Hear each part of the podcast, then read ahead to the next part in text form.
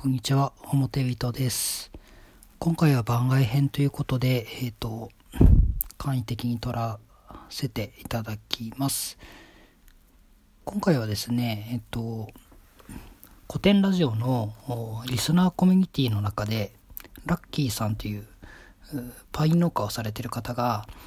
えっ、と、月の1日にみんなで読書感想の読書感想会のポッドキャストを上げてみようっていうあの呼びかけをされていて僕もあ上げなきゃなと思いながらもなかなか本読めてなかったんですけどまあ今日中にあのアップしようと思ってこうやって撮っているところです。えっと本読んでたんですけどちょっと期間中に読み切れなかったのでまあ途中までなんですけれども読書感想を述べたいと思います。今読んでる本はえっ、と僕が今手にしてるのは新潮文庫からで出ている新田次郎さんの「孤高の人」という、えー小説です。えっ、と内容としてはですねえっ、と後ろのとこを読むと、まあ昭和初期ヒマラヤ征服の夢を秘め限られた裕福な人々だけのものであった登山会に社会人登山家としての道を開拓しながら日本アルプスの山々を一人疾風のように踏破していった単独校の加藤文太郎、えーまあ、この人にまつわる話なんですね。最初全然あのー山登りとか興味なかったんですけど、まあ、あの働いてるとこのあの上司の方とかの誘いやその同僚の人たちの影響で山に登ってったらめちゃくちゃその自分に性に合ってたみたいでどんどんどんどん山に登っていって人生をそちらに費やしていく話ですね。加藤文太郎自体はめちゃくちゃあの歩くのが速くてタフであのー本当に常人の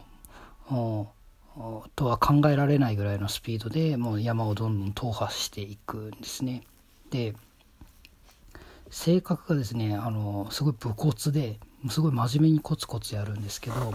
あの、えー対対人コミュニティ能力 コミュ障なんですよこの人基本的に。あの人と人に話しかけられてもなんかニヤニヤするだけで相手から見たらですね。相手から見たらなんかニヤニヤするだけでなんか一言二言ボソボソっと話すだけですごい不愛想に見えるんだけど本人はすごいいろいろ考えてる。うんだけどなんか相手には全然伝わらなくてなんかちょっと、うん寂しい思いをするみたいな。でも山に登ってる時はそれも忘れられたりして、まあ、ずっとそうやって登ったりする話ですね。山に登るとやっぱりその山他に登ってる人とかいるんですけど、まあ、その人とたちとのやり取りでもなんか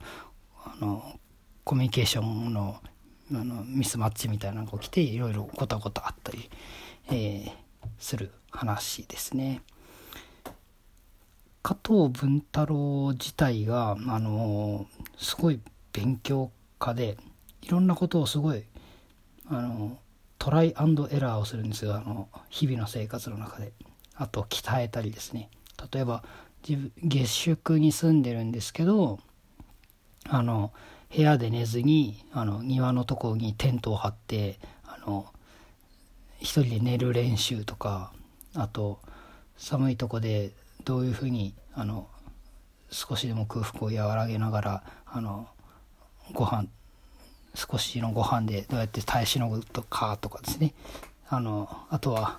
冬山に登るのでいろんな道具の改良を自分なりにやってみたりとかあのトライアンドエラーをしていく姿とかがすごい微笑ましい、し自分もなんかこう励みになるそういう、えー加藤文太郎すごい武骨なんですけど魅力的なキャラクターですね。あとはあの文章のあの表現がすごい美しいなと思って読んでて感動してます。例えば山の上でのシーンなんですけどえっ、とすごいいい暴風雪が2日間吹きまくった後の山のそれが晴れた時の美しさの文章があってえっと読みますけどえー、えー、っとどれだっけあこれこれ。えー、っと、えー、吹雪は一呼吸した。火はあああいやこうじゃないな。えっ、ー、とここだ。えっ、ー、と夕日が新雪の山々を赤く染めていた。その夕景は彼一人のものとしては美しすぎた。赤でも桃色でも他のいかなる色でもなかった。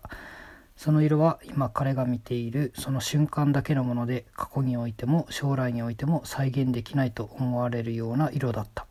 とか書き方してるんですね。なんかこう山に登る趣味ってあのちょっと一時期続けてたんですけど今なかなか子供が生まれてできなくて登ってないんですけどやっぱその山に登らないと体験しえない光景とか風景とか感動とかってあると思うんですけどそれをこうあたかも自分が体験したかのようにあの目の前にこうそういう風景が広がるような気がするんですねこの文章を読むと。でああ山に登ってみたいなっていう気持ちにすごいさせてくれる本ですね。えーと、まだ僕も途中なんですけれども読み切ってみたいと思います。えー、興味ある方は読んでみてください。えっ、ー、と新田次郎さんの「孤高の人」という小説です。